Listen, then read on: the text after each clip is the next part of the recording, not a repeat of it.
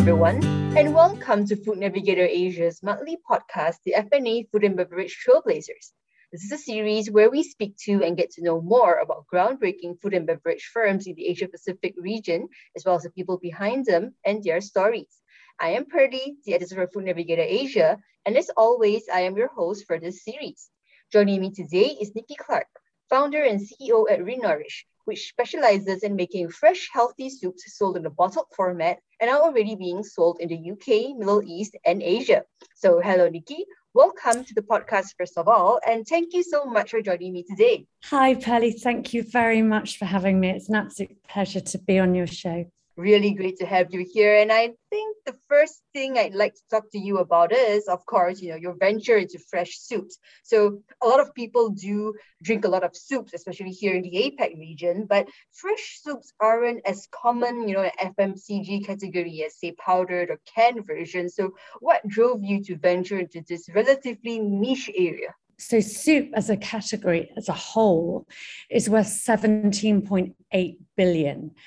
And my background, I was a critical care nurse in a very busy London hospital, and also have a background in nutrition and, and a qualified reflexologist. So, health is at the very core of my DNA. And I'd set up this fresh food delivery company called Nourished. And we, we were doing soups, and everybody loved them. So, I then came up with this idea of soup in a bottle and realized that actually it had never ever been done. I went over to America and saw souping as the new juicing. I mean, fresh soup in America is the second biggest category, and more so now because of its fresh, healthy benefits rather than ambient that's high in salt and not vitamin led. It's not just the bottle, Pearly, that's so important for me, it's about what goes into it. And it's mm. that functional health, isn't it? So yeah, I guess one of the big things we're looking at here, you know, of course, is the health and wellness area, which is, you know, not only trending in soup, I guess, but within all the food and beverage categories. So how have you been working to integrate this theme of healthier eating into your product offerings? I know there's like a lot of functional benefits depending on the ingredients you put into each one. So the ingredients are, are, really important. And as I said, coming from a background of not just critical care, where I'm seeing, where I was seeing rather, you know, life and death situations, but also from a nutritional. So we know that, for instance, kale has more vitamin C than an orange per 100 grams. And vitamin C is key in our immunity. Another thing, ginger's been used for digestion for centuries. I really wanted people to actually look and it be really clear on the label what this does, what's in it, and how it serves your body. And I just wanted to make it super easy for people to get the nutrients that they needed and, and it pack into their busy schedule. So you can heat the bottle and you mm-hmm. know that it's getting your daily fiber or your vitamins. I do recall previously you also told me that one of the reasons for this was convenience, as what you mentioned.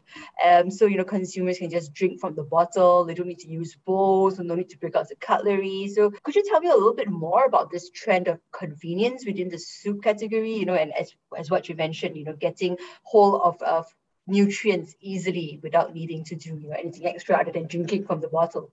Exactly. So, as I said, you know, we're all leading such busy lives. So, I developed the world's first microwavable bottle for soup, and that allows consumers to eat our healthy soups, hot or cold from the bottle.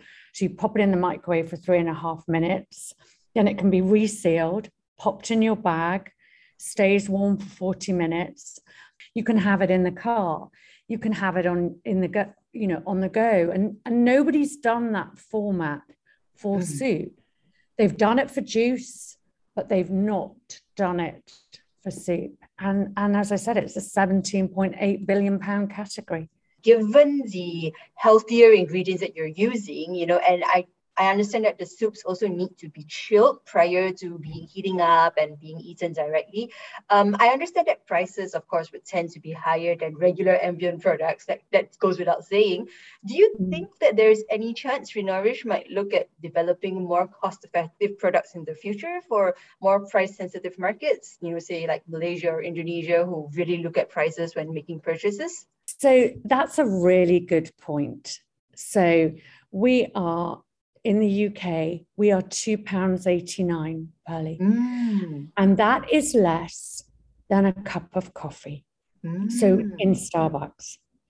So we know that some of the manufacturers, the big guys, you know, like your mm. Heinz, like your Campbell's, in a can, you can get it for a pound, mm. you know.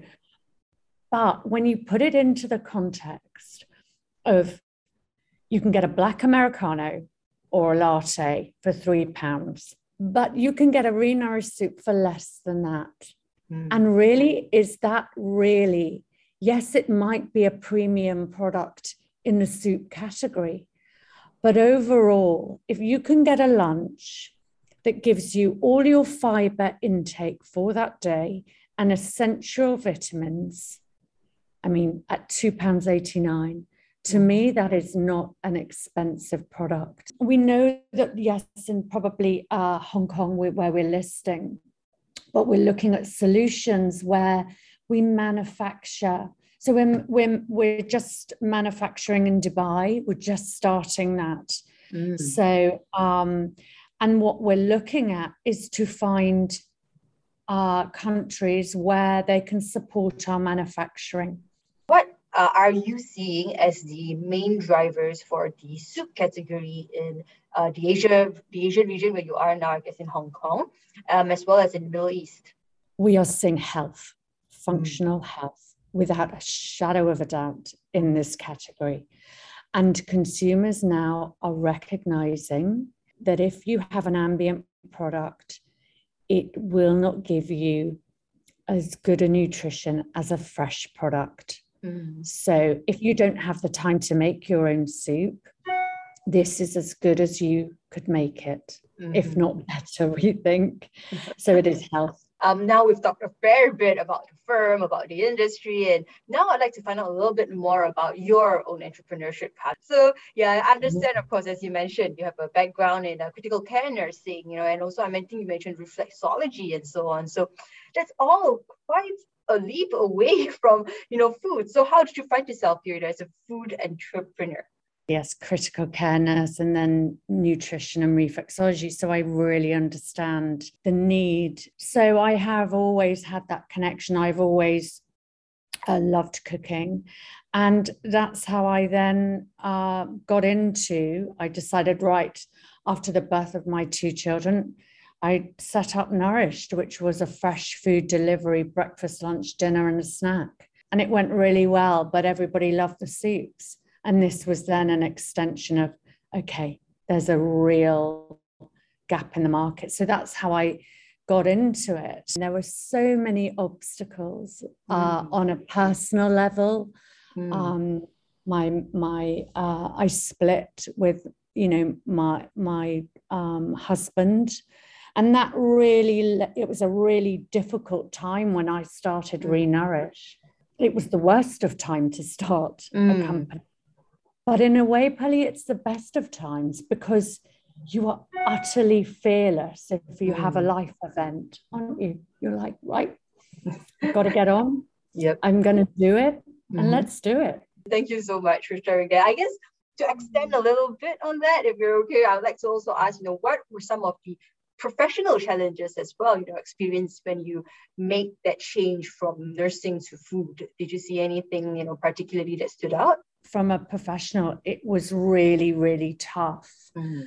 um, to get funding. So my bank wouldn't, at the time, I'd banked with them for 20 years and had a house, mm-hmm. and they wouldn't even give me an overdraft with a mm. with a really great business plan that was a challenge. And in order to make this bottle, that was, and own the IP of it, that was expensive. Mm. And then to get it made and then to, to launch it. So you're constantly writing checks. The only way I could do this was to sell my house, Pearly, and had two kids. Wow. I, I mean, you can see the passion you really had for this business and that strong, strong confidence. Wow. It was incredibly hard. I remember the day that I moved out and I was so upset. I oh, remember it, and um, and walking out because that was my forever home. And also to go back, you know, to that when you're writing your own checks, when you've mm-hmm. sold your house, you don't burn the money. And we've always had a really mm. clear.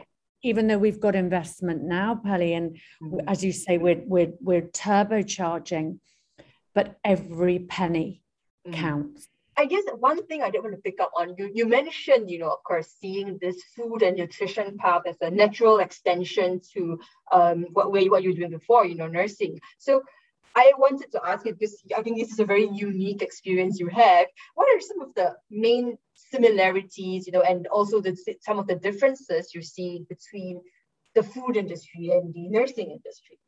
What I'm seeing, you know, soup can be um, you know, ingested within 30 minutes into the body and digested. So it's super, super to understand how that body when you're eating and it is when you're when you're doing nursing when you're a nurse you realize the value of it and importance of good nutrition to help the body recover and and I think we really what I'm seeing in the in the industry, as you say, is consumers I think are switching on to that now with the pandemic.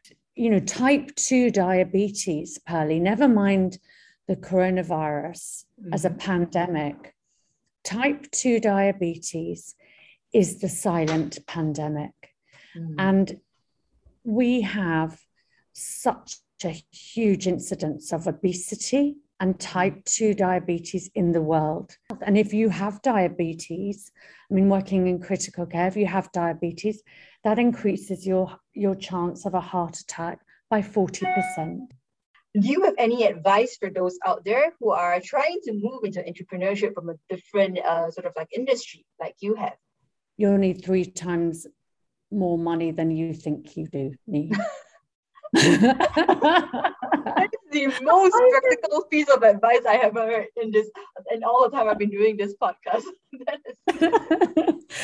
so, you know, have a figure and times it by three. I think uh, that's mm-hmm. my only bit of wisdom I think I can get. I mean, trust your gut.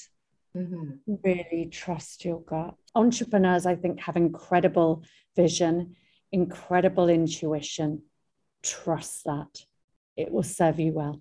Where do you see yourself you know and Renourish in the next perhaps 12 months and the next five years down the line? 12 months i hope to be we are the first fresh soup brand in the middle east. So we will obviously be the leader but but really spearheading that growth in the middle east region in 12 months.